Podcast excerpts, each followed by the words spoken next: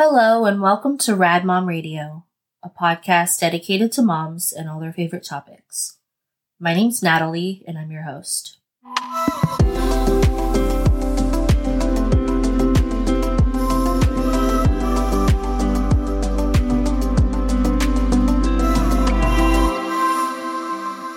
Hello, and welcome back to Rad Mom Radio. Thank you for joining me for another episode. I have a really great episode to share with you today. It is with a mom out of Plano, Texas named Deanna Schober. Deanna is a business owner and a podcaster, and this was just a really great conversation. So, you know, I've been kind of wanting to sort of narrow down my niche as far as podcasting goes, and I was looking for moms neurodivergent kids or moms who are themselves neurodivergent. And that's how I found Deanna. And so Deanna is diagnosed with ADHD and she also has a little boy named Austin that is diagnosed with autism. Deanna hosts a podcast with her husband Tony called Fitness and Sushi. It's kind of talking about how to love your body, how to take care of it, how to honor it and give it what it needs and how to stop focusing on all of the I guess the the societal metrics that we often look at when it comes to what health is, what what beauty is and all that kind of stuff. So I absolutely 100% recommend checking out their podcast. It's called Fitness and Sushi. They cover some really great topics and it's very it's a very different look at what fitness and health is. So definitely recommend it. I'm a big fan of that podcast. So I would say in general, like what we mostly focused on in this episode is talking about how in motherhood, it is very common for moms to fall off of their own list of priorities. And especially I would say with moms of special needs children, there is a hypervigilance that I think a lot of us understand that Deanna and I talked about in this episode of how like kind of like you're always on, your brain never stops and it's just anxiety and preparing for the worst all the time. And so I think in the midst of that, it's really common for moms to stop taking care of themselves, stop thinking about their even their most basic needs in the rush to meet everybody else's needs. And so I would say that's like a majority of what we talked about. We talked about, you know, Deanna's diagnosis of ADHD and how that kind of impacts her as a mom. And we talked about how she encourages other moms to prioritize themselves and how she mm-hmm. has learned how to do that for herself. So definitely check out this episode. Deanna is such a nice, down to earth, easy to talk to person. You can find out more about what she does on her website. It's builtdaily.com. And like I said, the podcast she hosts with her husband Tony is called Fitness and Sushi. You can find that wherever podcasts stream. You can also find her on Instagram. But yeah, this is a great episode, great conversation. Thank you so much, Deanna, for your time and all of your wisdom. And insight. Really appreciate it. And this is my interview with Deanna.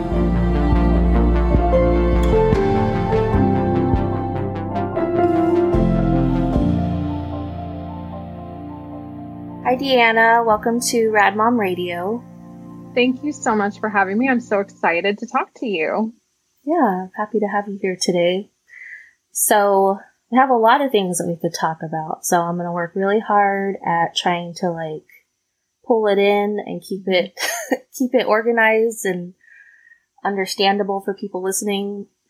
So before we get into everything, I have a couple of icebreaker questions for you. Okay.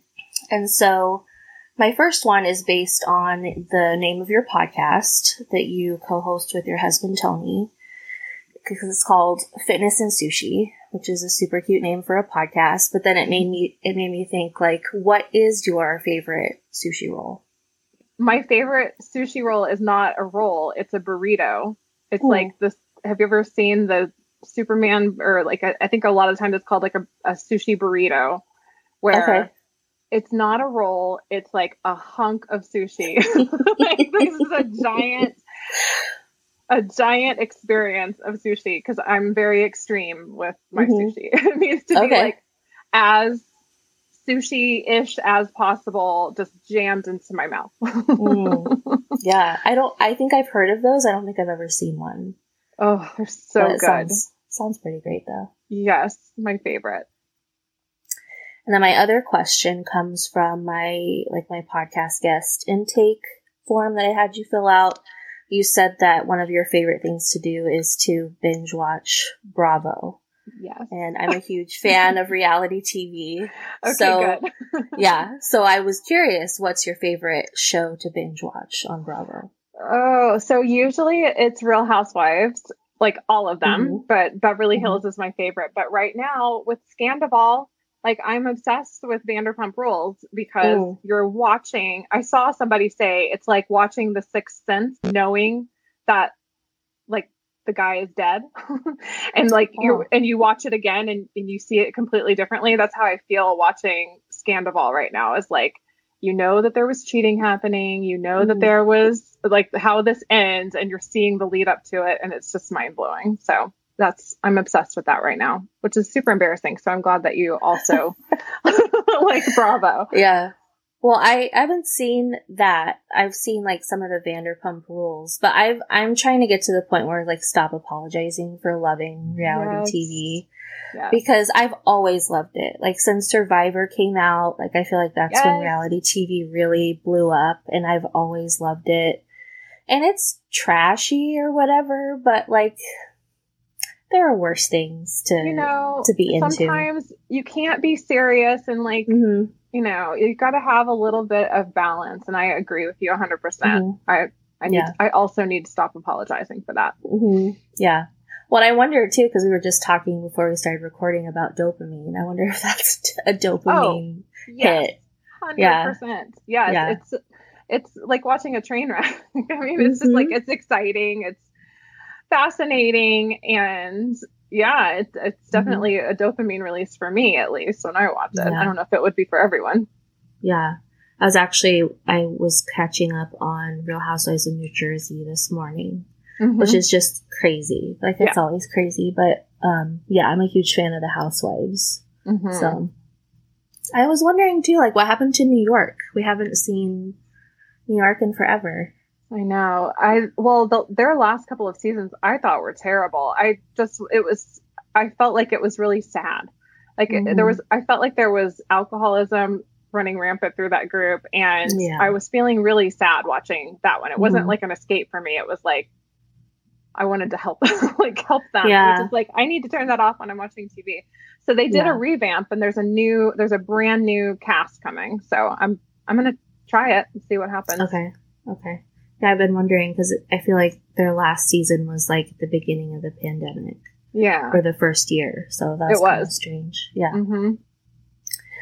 So, kind of switching over from, you know, reality TV to real life, um, can you tell us a little bit about you, like your family and your work and your podcast? Yes. Um, well, so I am, oh, where do I start? I, I'm a mom. I think um, most importantly, since this is Rad Mom Radio, I am a mom of four kids. My oldest is 24. I have also a 20 year old, a 16 year old, and a nine year old. Every mm-hmm. single one of those kids is somewhere on the neurodiversity spectrum, um, ranging from autism to ADHD. I also was just diagnosed last August with ADHD myself. So we have a super neurodiverse house. I am a coach. My husband and I own I never know what to call it. It's like it feels mm-hmm. more like life coaching, but our our main focus is health and fitness. And really our main focus is healing from diet culture. You know, mm-hmm. I think that everyone in this day and age is becoming more and more aware of how unhealthy our relationship with our bodies and with food and exercise has been for, you know, forever. Mm-hmm. And we're just starting to wake up to that. My husband and I actually woke up to that ourselves some somewhere around 2011 when we got married. And it was we were both struggling with our eating habits with our body relationship my husband actually started bodybuilding when he was like 12 years old and he got so much attention for it and you know starting at a really young age which really reinforced a lot of your your body is your worth to him which mm-hmm. is i think kind of unusual for a guy yeah. um, at least to the extreme that it was with him and i you know was just this typical teenage girl who was obsessed with like the societal ideal. I never mm-hmm. really struggled with my weight, you know, not really. Like I look back and I I always thought that there was something wrong with me and I always wanted to be more and more like the role models that I was seeing on TV and around me. You know, you mentioned that you liked reality TV, you know, like back when Survivor came out. I was like obsessed with the real world when it first came out in the 90s. Yeah. And so there was they they were my role models back then we were when we came together i was a yo-yo dieter i had been always just gaining weight losing weight gaining weight losing weight i had been divorced with three kids when i met my husband i was a single mom and was coming out of another yo-yo cycle where i had just lost the weight and i was starting to gain it back mm-hmm. and then i met him and he was single guy never been married living in overseas in afghanistan and I was really insecure coming out of my divorce and I was a mom and here's this hot guy and what is he why is he interested in me and I need to like stay fit.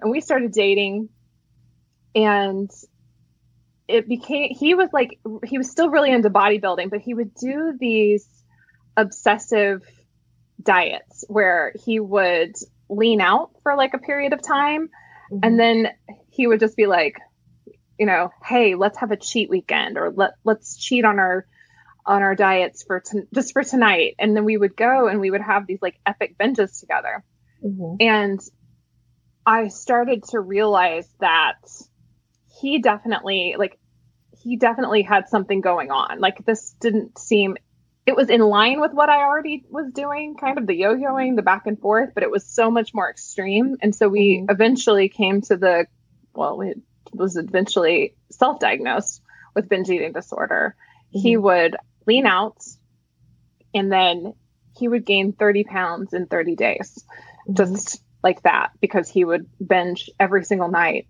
which was just more of like an extreme version of what I had been doing for years and years and years. And so through that process, we started to kind of explore together our relationships with food. That's not what we called it back then. We were just like, what in the world is going on here? And how mm. can we mm-hmm. stop? This is exhausting. Yeah he was miserable. He was physically uncomfortable. He was his health was poor because of this, because of the ups and downs. I was obsessed with maintaining my body. I didn't feel like I was setting a great example for my daughters, really, or my any of my kids. And so we started to heal together. While mm. we were doing that, we had the number one weight loss blog on Google called Coach Calorie. Like we mm. ranked at the top of Google. We had hundreds of thousands of followers on Facebook. He had millions of website visitors.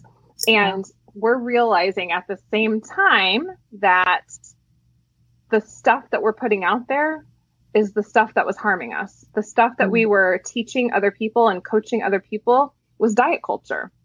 Mm-hmm. It was buckle down and lose weight at any cost.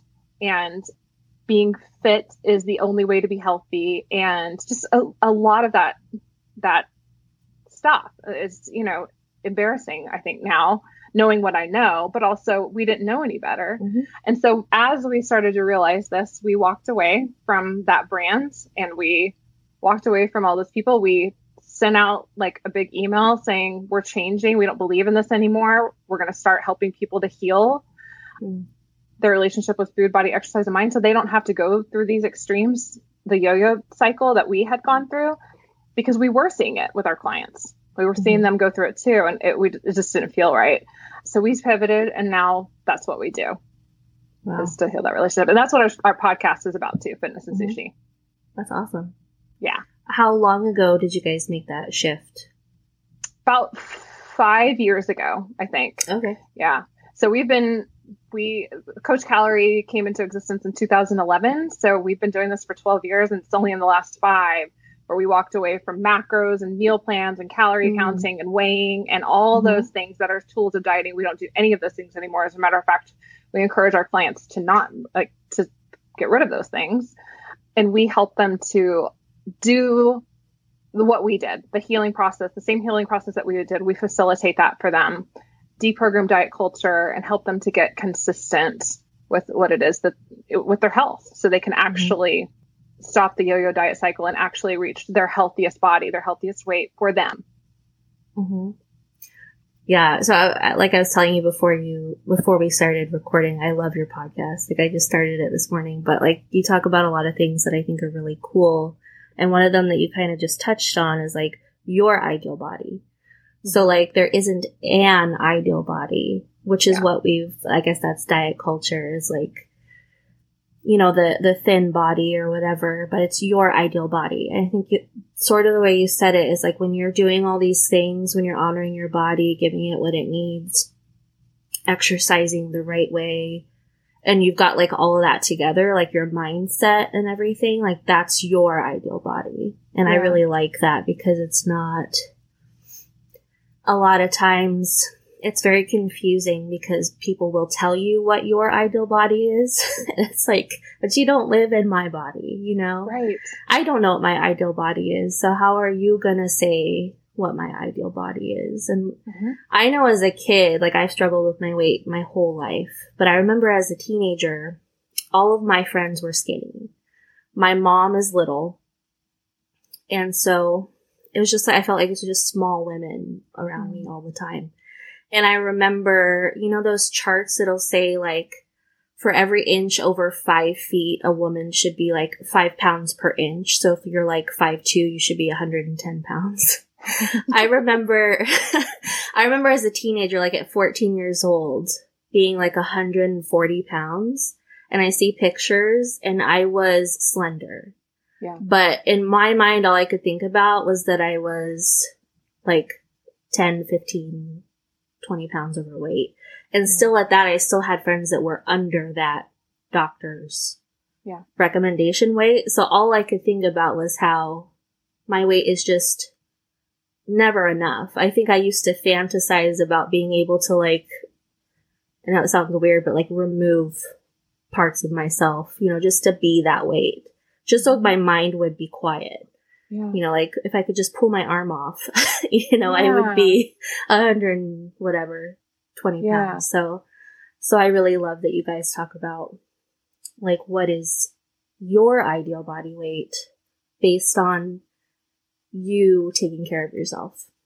Exactly. It's not societal's ideal. Mm-hmm. It's because that's always changing anyways. Like when mm-hmm. I was a teenager, it was heroin chic and when mm-hmm. um, in the early 2000s i think it was like anorexic you know looking mm-hmm. like Ally McBeal um, yeah. and then here in the last 10 years it's gone to like curvy and it's it's always changing and like whatever decade you're looking at it looks different which is ridiculous because women's bodies have always been variations it's always mm-hmm. been different but you would never know that by looking at what is being portrayed in media and in magazines and social media now these days, you would never know that there was a variation. I had a client one time who was a preschool teacher and she said, I looked at my the kids in my class and they're all three, four years old and they haven't been affected by this stuff yet. And you can look at them and see that there's all sorts of different bodies. Like there's mm-hmm. not one kind of body.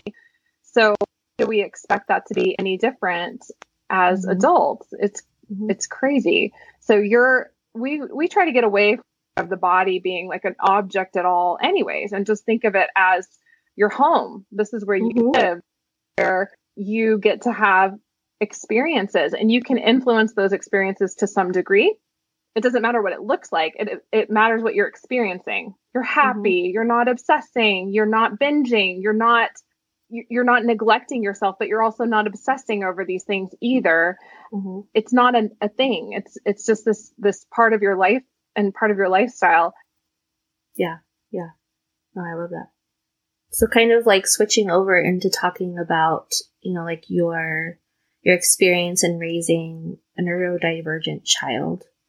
So you have four kids, you said, right? Mm-hmm. And then the youngest one is diagnosed with autism. Could you tell us a little bit about Austin and just like what your experience has been like raising him?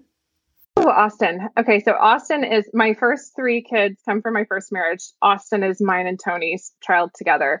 And we knew that something was going on pretty early on because his speech was very delayed. He he never had that thing that you hear about sometimes where you they gain language and then they lose it. He just never mm-hmm. really he didn't say mama for the first time until he was 20 months old, which is mm-hmm. they want them saying mama at like 7 8 months old. So it was really unusual his speech was his speech has always been his biggest obstacle.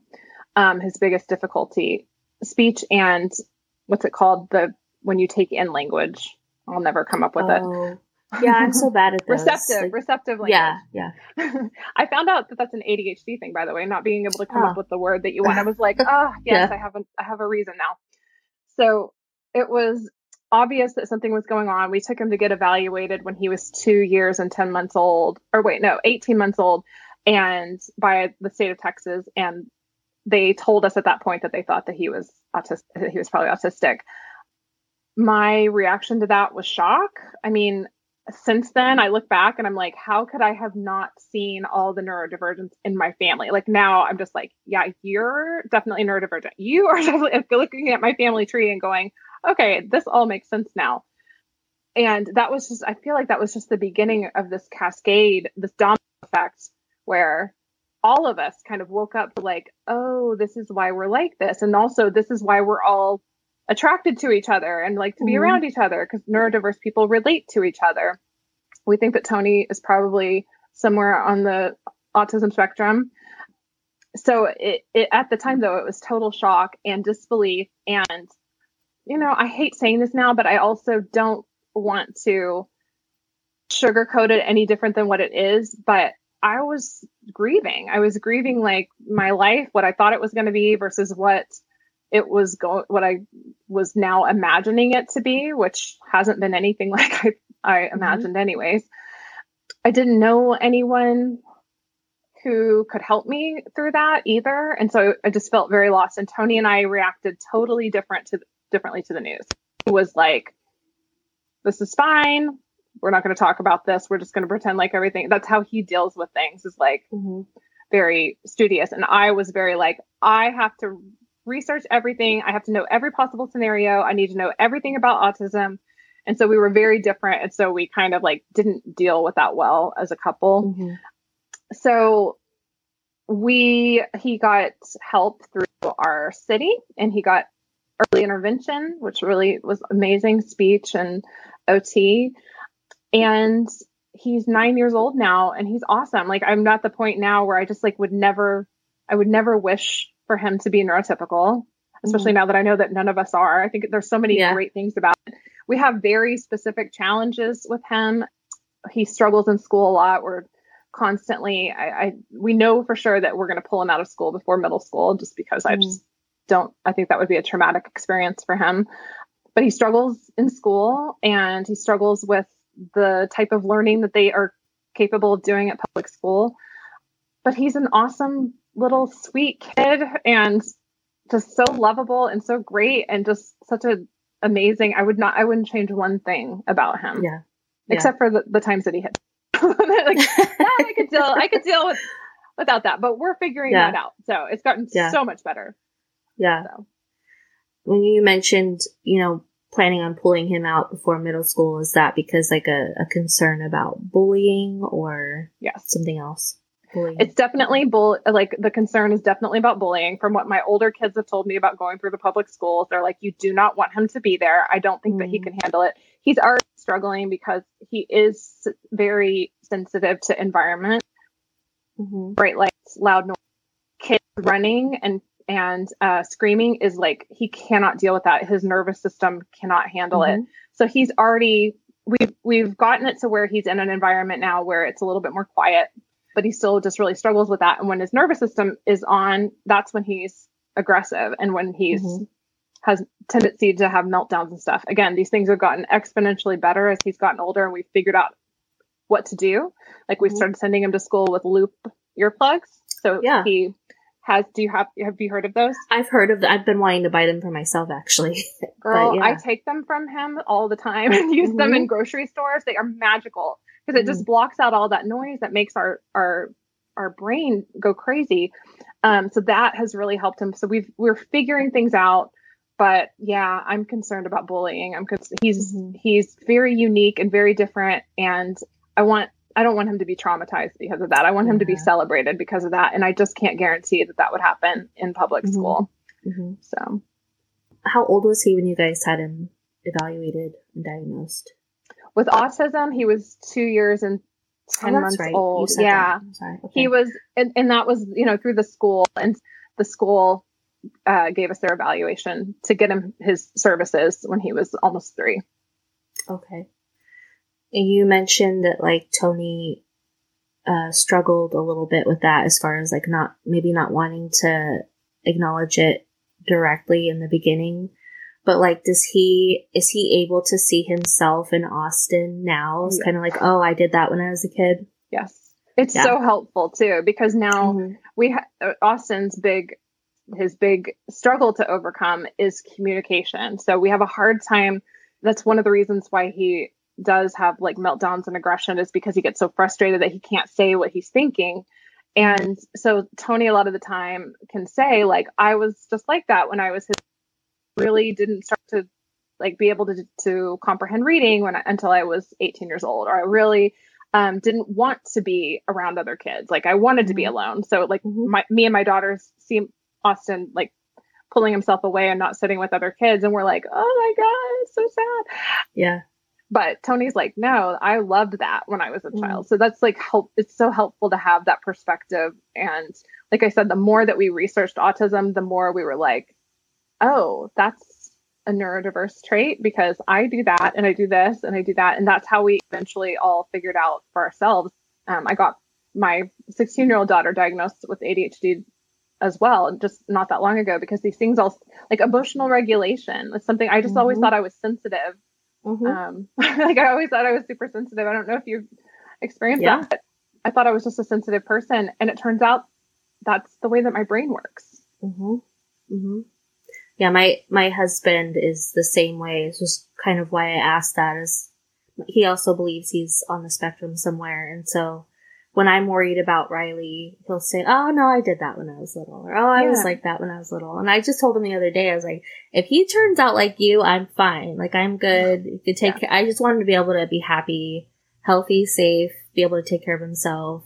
Yeah. You know, because we always think about what happens when I'm not here. So yes, like he could be quirky all day, every day. Who cares? Yes. Like I really don't care. Um, right. It's more. I just want him to be healthy, happy, yeah. safe, independent as much as possible just because, you know, we do think about like bullying, being taken advantage of, being convinced to do things that, that they right. shouldn't do. So, mm-hmm.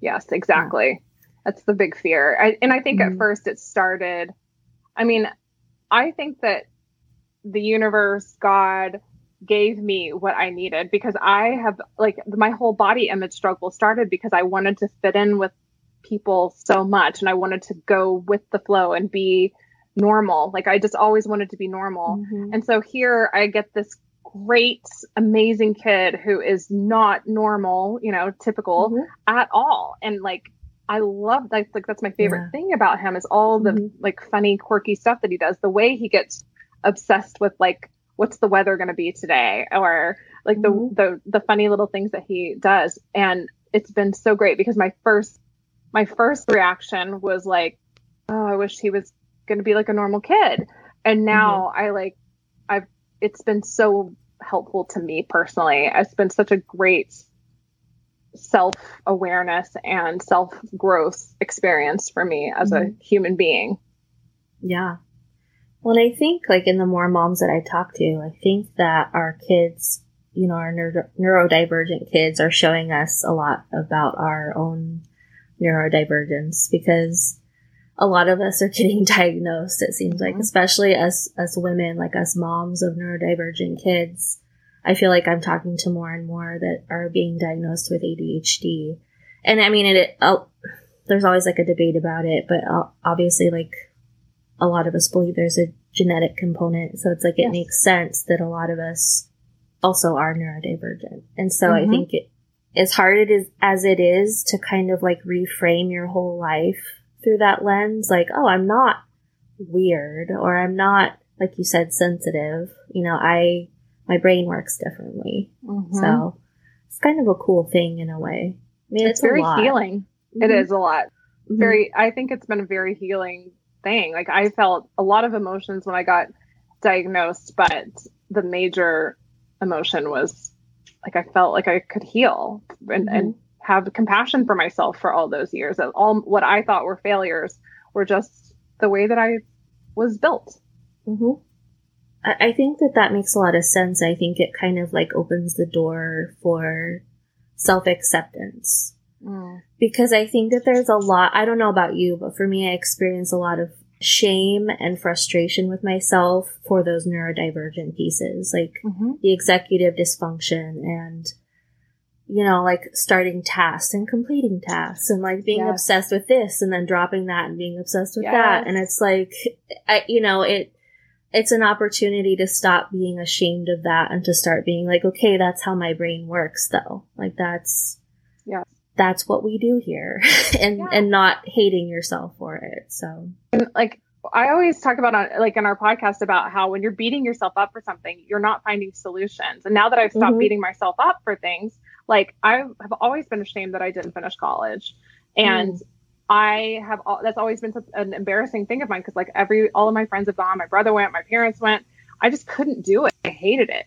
it's And- hard It is, and it, I, Mhm. now that I have understand myself, I have the opportunity to find tools that help me, and I have found tools. And I signed back up. I signed up for school. Like I'm going back to school That's now, and I'm going to try it again because now I I know myself and I understand Mhm. it, and I know I feel like I know how to get past those struggles that I had before. Mhm. That's awesome. Yeah. There's so many like because I was the same way. Like I went to, so I went to a city college right out of high school, and that was just because my mom was like, "You're gonna go to school," so Mhm. I had no interest. I went because I had to. And then I was able to transfer to one of our UC schools, which are like the the competitive, like I guess like higher standard schools. And I was just not ready for it. Yeah. And I flunked out of school. And I didn't Mhm. talk about that for the longest time because I thought it meant there was something wrong with me. Yeah. Thought it meant that I was just not up to par. And now looking back, like I realized like a lot of it was just I didn't know how to be a student. Right. Like it's hard to be a student. Yeah. When you have a different brain. Um, it's hard to make yourself get up and go to class. It's hard to Yes. make yourself do your work. It's hard to make yourself ask the teacher a question. And so there, I'm sure there's so many kids in college now that, you know, would benefit from hearing like, if it's hard for you, it's not because you're not good enough for college. It's Mhm. because for some of us, this is just really hard. Yeah. There's always Yeah. a reason. And it's not that there's something wrong with you.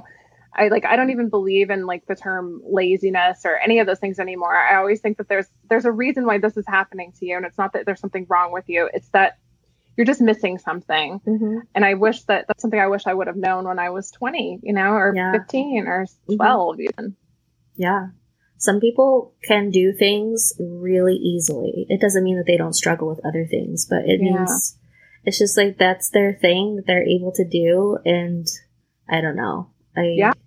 I wish that for everybody, like that, I guess that path towards like self acceptance and forgiveness for not being perfect. Like we don't have to be perfect, you know? Exactly. Yeah. Yeah. So, in your opinion, what are some of the biggest challenges moms experience in raising kids with special needs? Exhaustion. Like that's easy. You know it's Mhm. exhausting. I think that most of that exhaustion comes from the fact that our society is not set up for for us and for our kids. And i feel like the majority of the mental energy that i spend is like trying to get my kid a fair education and trying to advocate for him and trying to explain like he's not misbehaving. He his nervous system is shutting down. Mhm. And explaining my kid to to other people who just don't get it and and don't understand it. I think that's where the majority of the exhaustion comes from is the advocacy part because they need mm-hmm. us. There's a clear path for neurotypical children laid out. Mm-hmm. My older three kids, they are neurodiverse, like ADHD, but not nearly as extreme as Austin is. And so their path was straightforward. You send them to school. I didn't I never had to talk to a teacher unless it was like they they were getting praised for their grades and they went to college. It It was like no big deal.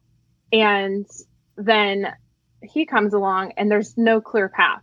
It's mm-hmm. like you have to learn about IEP meetings. You have to learn about what these things even mean that are going into his IEP. You have to learn about what rights are in school.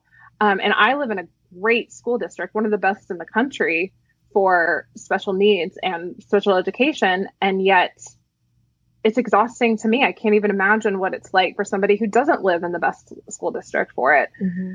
I've been lucky. We've had a lot of people along the way who have helped us advocate. And God, that's such a, a game changer. But I think that just the mental exhaustion is probably, it's just, it's not autopilot the way it is mm-hmm. for a neurotypical path. It's very much like I have to figure out every single step of the way. Mm-hmm. Yeah. You guys are in Plano, Texas. That's where, yes. where you're. Mm-hmm. Mm-hmm. That's good that you guys are in a good school district, and I think yes. it offers a lot of perspective. That even though it's in a good good school district, it's still a huge struggle. Yeah, yeah, yeah, yeah. It is. It's it's. I mean, it's just the little things like school. A, a neurotypical kid can go to school and have a substitute teacher and be mm-hmm. like, "Yeah, cool. My mm-hmm. kid, cause a meltdown because it's not yeah. his normal day. I know. Other kids can go to school and they can be like super flexible. Oh, we're going to watch a movie. My kid can't do that. He wants to know mm-hmm. why they're going to art because that gives him a sense of safety and stability. It's just those little things that you just don't think about that you have to yeah. learn how to navigate. Yeah, that is such a, a huge stressor. Yeah. Like, for example, my son, like this morning, like he just did not want breakfast. Mm-hmm. And we all know like that's just not a great way to start the day, especially for a child. So I just kind of had to like, I mean, obviously I'm not going to force him to eat, but he's in a general ed class now, so he can just have a snack whenever he wants, not like a special day class. It's much more accommodating. They're like, oh yes, we would like to give you a snack because we don't want you to be hangry. But in a in a gen ed class, they're not. I don't think so. I don't think they do snacks. So yeah, I've been kind of worried about that today. Like, is he going to make it to lunch, you know, to lunchtime? Mm-hmm. And I only have so much control and I, and I don't have that same access to communication. Like the, the gen ed teacher is not super approachable. Like she doesn't do the whole like download of information back and forth. Yeah. So I, I didn't have an opportunity to tell him, to tell her like, Hey, he hasn't had breakfast. So if he starts getting, you know, cranky, that might be why. Yeah. so I just yeah. have to hope that he had a good day. Yeah. It's just hard. It's hard. Yeah, it yeah. really is. Mm-hmm. It's exhausting. I mean, that's, and that's what the exhaustion comes from. Every time that you're trying to figure out these problems, it uses so much mental energy that you don't mm-hmm. have to put towards other things. Um, you're in like a state of reactivity all the time where you're reacting, putting out fires, and hopefully you can come some sort of routine and some sort of normalcy, but it is not the same day to day. And I can say this with from experience, it's not the same as raising um, a kid who is not special needs mm-hmm. by yeah. far. I think that's a really good point. Is like the the exhaustion comes from that almost like state of hypervigilance because yes. it's not necessarily that you're constantly preparing for an IEP meeting or running around or dealing with aggressive behavior is just like it's something that people don't understand. And, you know, my husband's an amazing person, but he doesn't understand this is like, he thinks like when I'm home during the week, cause I'm a stay at home mom, that that's time for me to relax. I'm just like, I'm not relaxing. Trust me. Like this is, does not feel like free time to me. I am constantly I'm the type of person like if I could chuck my phone out the window and never have one again, I, I would be very tempted. So like yeah. the fact that I have to be hooked to my phone and even have the ringer on Yes. Just so I can be prepared to get a phone call, wondering how he's doing. Like, oh no, I'm tired. I kind of want to take a nap, but what if I get a call and I don't wake mm. up? You know what I mean? Like, it's Yes. not, there's not a state of rest. It's a state of like constantly being prepared. I mean, that's it. That's exactly what Mhm. it is. And so you're in fight or flight a lot. I know that like I had to set my phone up to where only the school is allowed to get through when I'm at work Oh. because that way Mhm. if the phone rings, I know it's them. like That's, a the- good, it's them. So Mhm. that because every time the phone was ringing, I was like, what did what happened? What happened? yes. So, and you just never know. We get phone calls two, three times a week sometimes, and Mhm. um, you never know what it is. Sometimes it's like he has a tummy ache and he just wants to talk to you, you know. yeah. Or, but a lot of the times, like there's a major problem and you need to come up here. So Mhm. it's exhausting. It is exhausting. I didn't know that that was like a thing you could do with your phone though, because that's awesome. Yeah, so don't have I to worry about spam calls and yes, stuff I use that. the. I don't know if you have an iPhone, but I use the focus uh, setting, and I set it Hmm. where only certain contacts can get through, and so it's my kids and the school. That's it during the day. Okay. I have an Android, but I wonder if there's like a setting like that. There's got to be. There's got to be Mhm. apps that can do that. Yeah, that's awesome. It's a good strategy for taking care of yourself a little bit. Yeah. yeah. So like I guess like with that exhaustion and and just with raising, you know, you have four kids, which is a lot. A lot of times moms will talk about like just getting lost in motherhood and Mhm. losing themselves, losing their identities, and especially with moms with kids with special needs, you know, we find ourselves kind of losing track of ourselves. Have you experienced that as a mom? Yes. Oh God, yes. My first three kids, that was my entire motherhood experience was like I mean, I was so extreme about it too because I was working. I, I owned a different business when my older three kids were little. Um, and I felt like I needed to be there for them during the day. And so I would just work at night. So I was like Hmm. on as a mom all day, going to school, volunteering, being with them, um, playing with them, all that stuff and then working at nighttime and just burning myself out into the ground and exhausted like self-care i didn't even know what self-care was it was not Mhm. a thing if it if anything it looked like you know diet culture stuff because i was Mhm. trying to force my body to change because i was insecure about my body so if it was self-care it wasn't really about caring for me it was about controlling my body Mm-hmm. that didn't really happen. So after I met Tony and we started healing and we had our son, I knew that it couldn't be like that. And especially when he was diagnosed, like when we were clear that something was wrong, he like also didn't sleep the first year of his life. Like just Mhm. sleep was not a thing. And thank God that has resolved itself. Of autistic kids really struggle with sleep, but Mhm. um, first year of his life didn't sleep. I knew that it couldn't be that way again, and I was starting to heal and learn about how I needed to prioritize myself. And so it was a different experience. I I made my care the first priority above everything else, even with and that was back when all the kids were at home. Two of them are gone now. And it felt at first kind of selfish, but then I saw pretty fast that it made me a better mom. I mean, I, I not to like put any kind of judgment on it, but I was so much more present and I was enjoying motherhood for the first time. I did not enjoy it. Of course I didn't. I was exhausted, you know, the Mhm. first th- three times. I just felt like I was in survival mode all the time versus actually thriving once he Mhm. got here. And I'm so grateful myself and whatever powers that be that that happens because I really believe that I would not be able to handle a lot of the stuff that we go through, the hypervigilance and the s- calls from the school and the um, doctors and the therapy and all the stuff that goes with having an autistic child. I don't think I could handle it if I wasn't doing that. And it's been a Mhm. huge shift for me and very counterintuitive to what I thought motherhood should be growing up, um, and not the model that I was shown either. But it has been a game changer. And so because I'm rested and I can sleep and I set boundaries Mhm. and I meet my needs on a day to day basis, I am much more present with all the kids. I'm much more kind. I think my oldest my oldest kids now are like, you were their memory of Mhm. me was like anger and short mm. temper and exhausted and laying on the couch and falling asleep when, they wanted to play with me.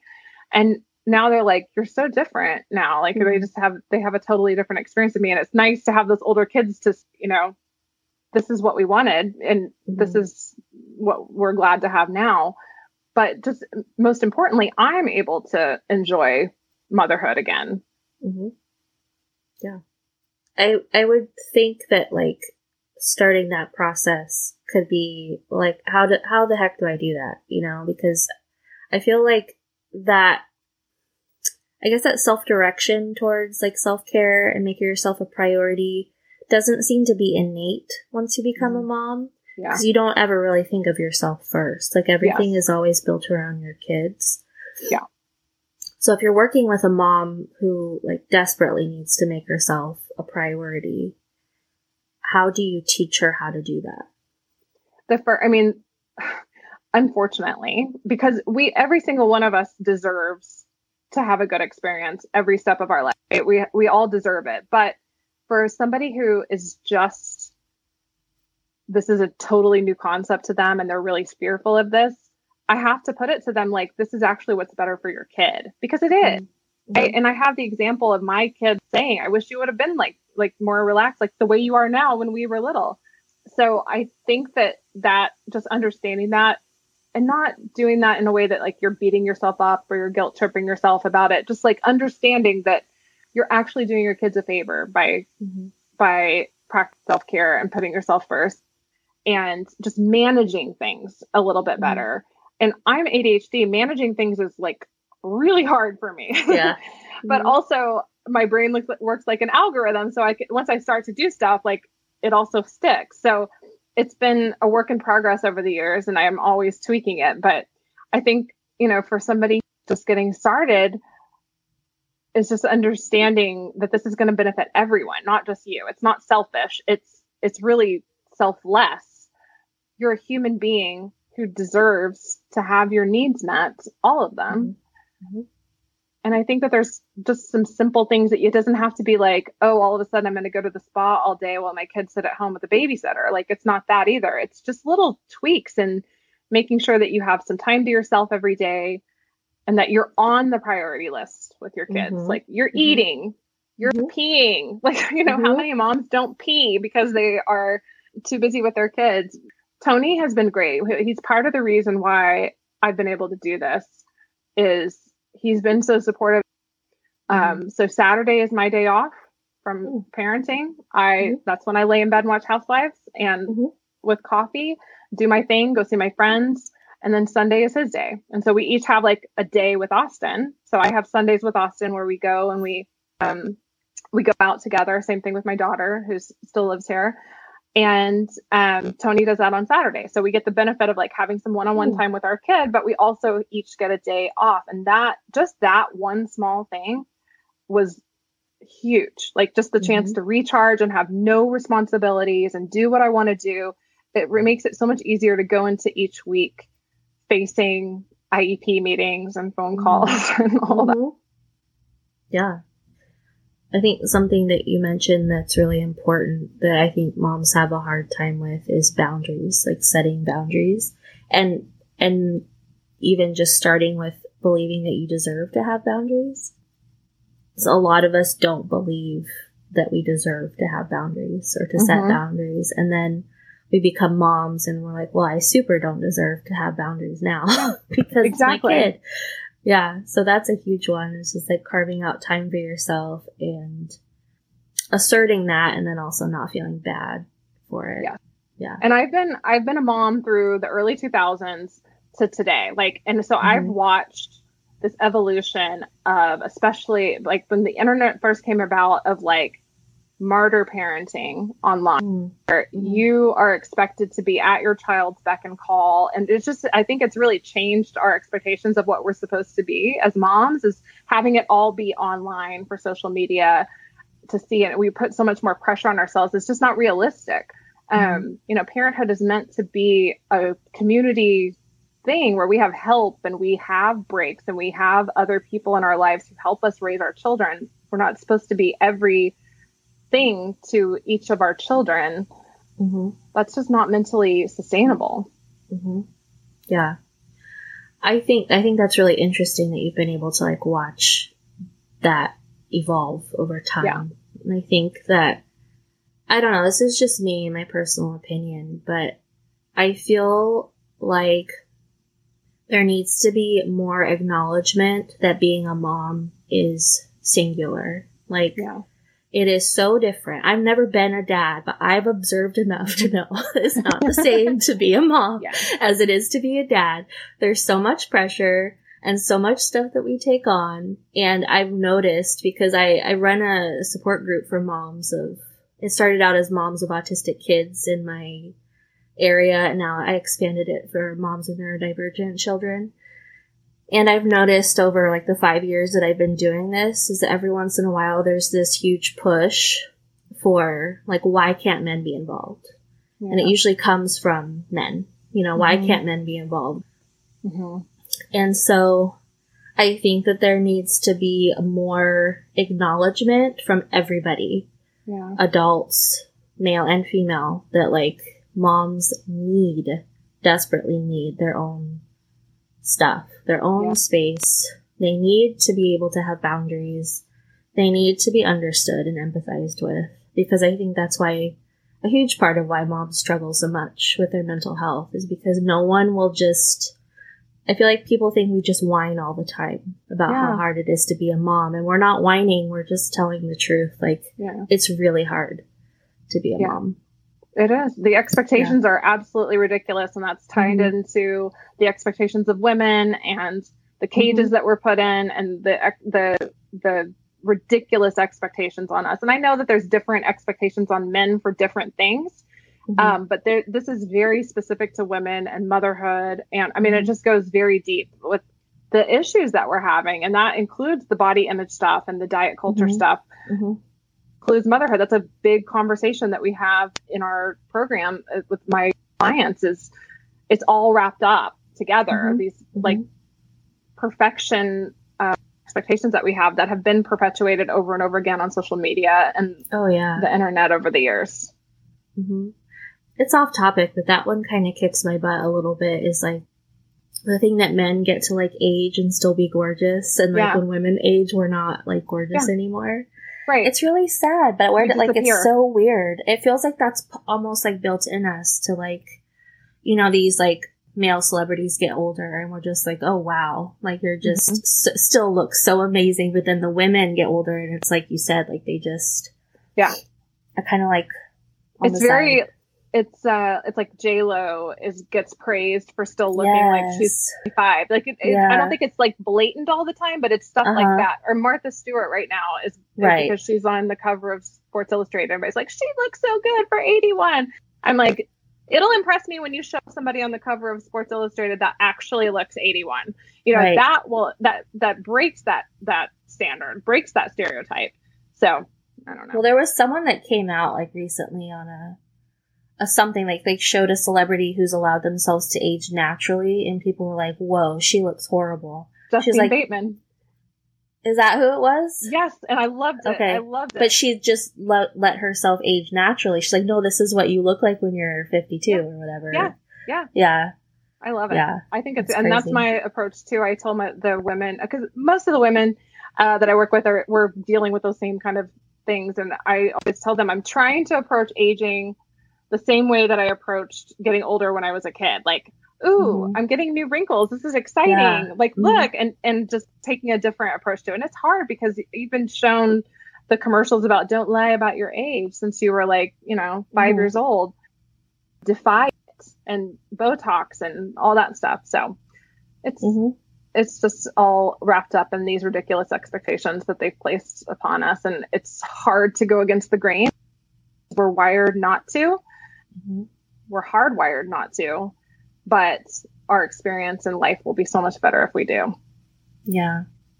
Well, I feel like those first people that go against the grain, like you said, Justine Bateman, like those are the people that, like, they have the honor of the, of paving the way, but they also have to take all the yes at first all that stuff on. Yes, so sure. she, you know, like if she, if that continued, like someone 10 years from now might get praise for it, but she kind of had to endure a lot to like Right. be the person who started that. Maybe that's why people are afraid to just hmm be that first person or Yeah. whatever. It's definitely easier. Yeah.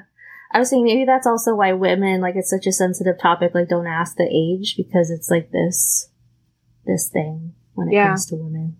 Don't Mhm. talk about your age. Yeah.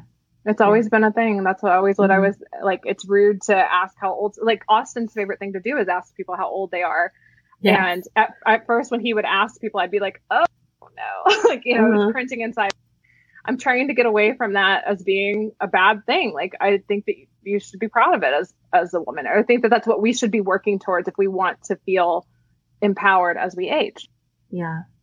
Well, I think I had seen or heard someone say this recently where it was like, I guess however you look at it, wherever your perspective comes from, it's a gift to, to continue to live.